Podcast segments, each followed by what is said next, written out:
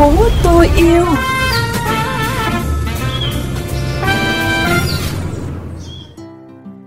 Thanh Thúy và Tấn Khoa xin gửi lời chào đến quý vị và các bạn đang cùng lắng nghe chương trình Thành phố tôi yêu trên kênh VOV Giao thông Mê Công FM 90 MHz, phát định kỳ vào 7 giờ sáng thứ năm và phát lại vào sáng thứ sáu hàng tuần.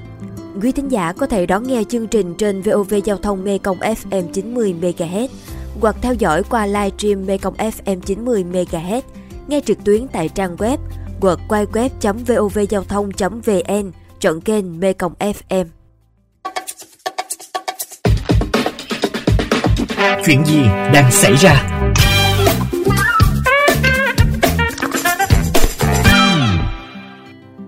Thưa quý vị và các bạn, vấn đề sụt lún đất ở đồng bằng sông Cửu Long đang nhanh hơn so với nước biển dân. Nhiều khu vực trũng thấp sẽ bị ngập và sinh kế người dân bị ảnh hưởng. Đây là thông tin được đưa ra tại hội thảo trực tuyến, chia sẻ các kết quả nghiên cứu bước đầu về quản trị nước ngầm và sụt lún đất vùng đồng bằng sông Cửu Long diễn ra ngày 26 tháng 11. Vấn đề quản trị nước ngầm và sụt lún đất vùng đồng bằng sông Cửu Long là dự án do Đại sứ quán Hà Lan tại Việt Nam và Bộ Tài nguyên và Môi trường hợp tác thực hiện. Ủy ban Nhân dân tỉnh Cà Mau vừa có công văn gửi các đơn vị chức năng trong tỉnh triển khai khẩn cấp việc sửa chữa và xây dựng mới một số lò đốt rác y tế tại các cơ sở bệnh viện nhằm giải quyết tốt tình trạng rác thải y tế ủng ứ, bảo đảm phục vụ phòng chống dịch Covid-19. Ủy ban Nhân dân tỉnh Cà Mau giao cơ quan chức năng liên quan làm chủ đầu tư thực hiện khẩn cấp việc nâng cấp, sửa chữa 5 lò đốt rác tại các bệnh viện đa khoa tuyến huyện, đồng thời xây dựng mới hai lò đốt rác tổng công suất xử lý 150 kg rác trên giờ tại Bệnh viện Đa khoa Cà Mau và Bệnh viện Đa khoa huyện Ngọc Hiển. Thời gian hoàn thành việc sửa chữa xây mới các công trình lò đốt rác nêu trên trước ngày 13 tháng 12, tổng kinh phí hơn 6 tỷ đồng. Vừa qua, Phó Thủ tướng Lê Văn Thành, Chủ tịch Hội đồng thẩm định quy hoạch đã chủ trì hội nghị thẩm định quy hoạch vùng đồng bằng sông Cửu Long thời kỳ 2021-2030, tầm nhìn đến năm 2050. Để hỗ trợ chuyển đổi sản xuất nông nghiệp sẽ phân theo độ mặn thành 3 vùng, vùng ngọt quanh năm, vùng chuyển tiếp ngọt lợ, vùng mặn lợ. Phân vùng theo sinh thái nông nghiệp thành 14 vùng, bao gồm 6 tiểu vùng trong vùng ngọt quanh năm, 5 tiểu vùng trong vùng chuyển tiếp ngọt lợ, 3 tiểu vùng trong vùng mặn lợ. Không phải chuyện đâu xa.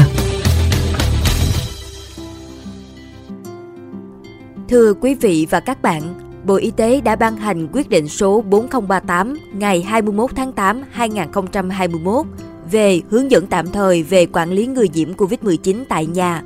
Ngay lập tức, quyết định này nhận được sự hưởng ứng mạnh mẽ của người dân vì tính tiện lợi cao. Tuy nhiên, qua thực tế triển khai tại mỗi địa phương, đã có một số vấn đề phát sinh, tạo tâm lý lo lắng cho người dân. Việc quản lý thu gom và xử lý rác thải sinh hoạt của những ca F0 đang cách ly y tế tại nhà là một trong số vấn đề đó. Bởi rác thải sinh hoạt khu vực có người nhiễm hoặc nghi nhiễm COVID-19 đều được xem là rác thải có nguy cơ lây nhiễm cao, cần được thu gom và xử lý như rác thải y tế nguy hại. Trong thực tế, dù quy định chung đã có, nhưng mỗi địa phương lại có một cách làm khác nhau. Nơi thì thực hiện rất tốt các quy định trong việc quản lý, thu gom và xử lý rác thải sinh hoạt của người nhiễm Covid-19. Cũng có nơi thực hiện chưa tốt và thậm chí là còn hời hợt. Tại phường 2, thành phố Mỹ Tho, tỉnh Tiền Giang, lúc cao điểm của dịch, số ca F0 trên địa bàn vượt xa con số 100. Trạm y tế phường 2, dù lực lượng y tế rất mỏng, nhưng vẫn thực hiện đúng các quy trình về quản lý, theo dõi và điều trị người nhiễm COVID-19 tại nhà. Trong đó có việc xử lý rác thải sinh hoạt của người bị nhiễm. Bà Trần Phương Linh, trưởng trạm y tế phường 2, thành phố Mỹ Tho cho biết. Khi mà mình lại dân dây là mình hướng dẫn cho người ta uống thuốc, với lại là cách chăm sóc, rồi cách ờ, bỏ rác đồ này nọ là thu gom rác đem về xử lý á. Hoặc mấy cái khẩu trang nào đó, khẩu trang găng tay có nhiều nhà người ta kỹ, người ta găng tay khẩu trang nè kiến trắng đồ đó ta bỏ người ta phải bỏ vô ba gàng rồi trạm y tế mới lại đi gom. Ở dưới đây á tuần là hai ngày nhưng mà vào trước mắt là tận ngày thứ tư á thì có cái à, người lại thu gom rác. Trong khi đó chị T tên đã được đọc tắt là nhân viên của một cơ quan trên địa bàn thành phố Mỹ Tho chẳng may bị nhiễm Covid-19 khi cách ly y tế tại nhà theo chủ trương mới của tỉnh, chị T về nhà ở xã Trung An thực hiện đầy đủ các bước theo quy định. Từ khi tiếp nhận hồ sơ của chị T, trạm y tế xã Trung An có điện thoại hỏi thăm khi tiếp nhận hồ sơ, cho lực lượng xuống phong tỏa nhà người bệnh và cho nhân viên y tế xuống lấy mẫu xét nghiệm vào ngày cách ly thứ 14.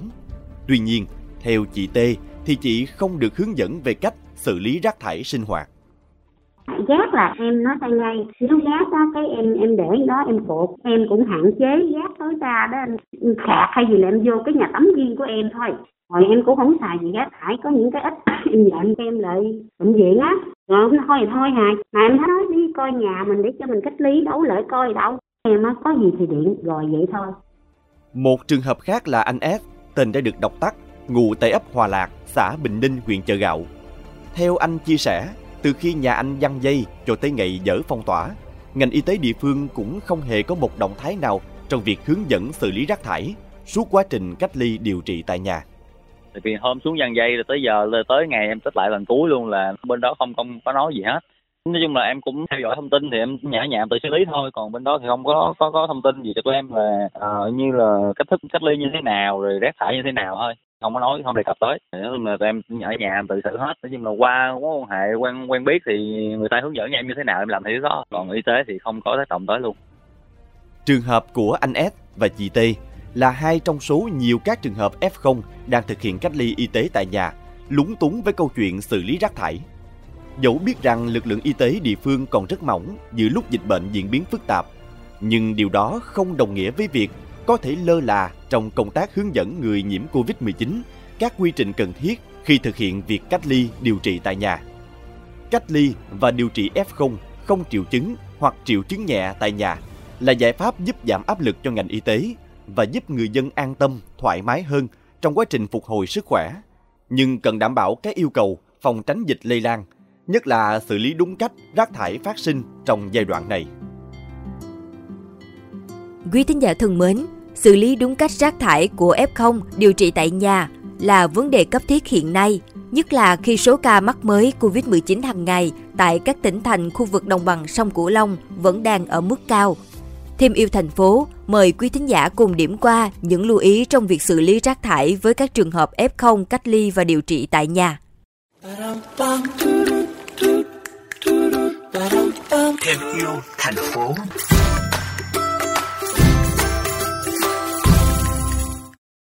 Đối với các trường hợp F0, F1 cách ly tại nhà, cần tuân thủ những quy định về việc xử lý chất thải, được nêu trong hướng dẫn tạm thời về cách ly y tế tại nhà phòng chống dịch COVID-19 cho người tiếp xúc gần F1, được ban hành tại công văn số 5599 trên BITMT ngày 14 tháng 7 năm 2021 của Bộ Y tế có thùng màu vàng, có biểu tượng chất thải lây nhiễm, có dán nhãn.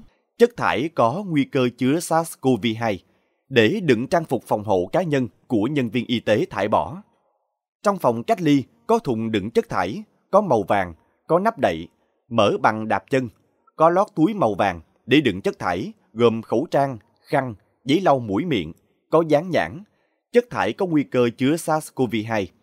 Thùng đựng chất thải sinh hoạt có nắp đậy, mở bằng đạp chân và có lót túi màu xanh để đựng chất thải sinh hoạt khác. Liên quan đến câu chuyện giặt giũ là nhu cầu thiết yếu hàng ngày. Có máy giặt hoặc xô chậu đựng quần áo để người cách ly tự giặt.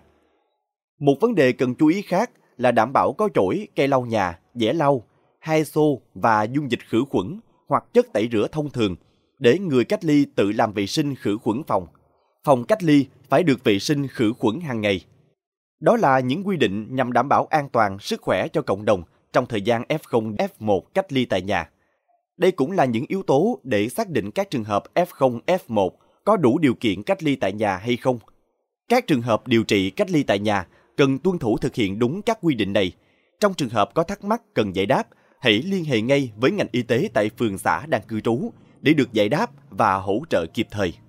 Bên cạnh đó, Mục số 6 của hướng dẫn tại công văn số 5599 cũng quy định về yêu cầu đối với cán bộ y tế, hướng dẫn người cách ly, người chăm sóc, hỗ trợ và người ở cùng nhà thu gom chất thải theo hướng dẫn.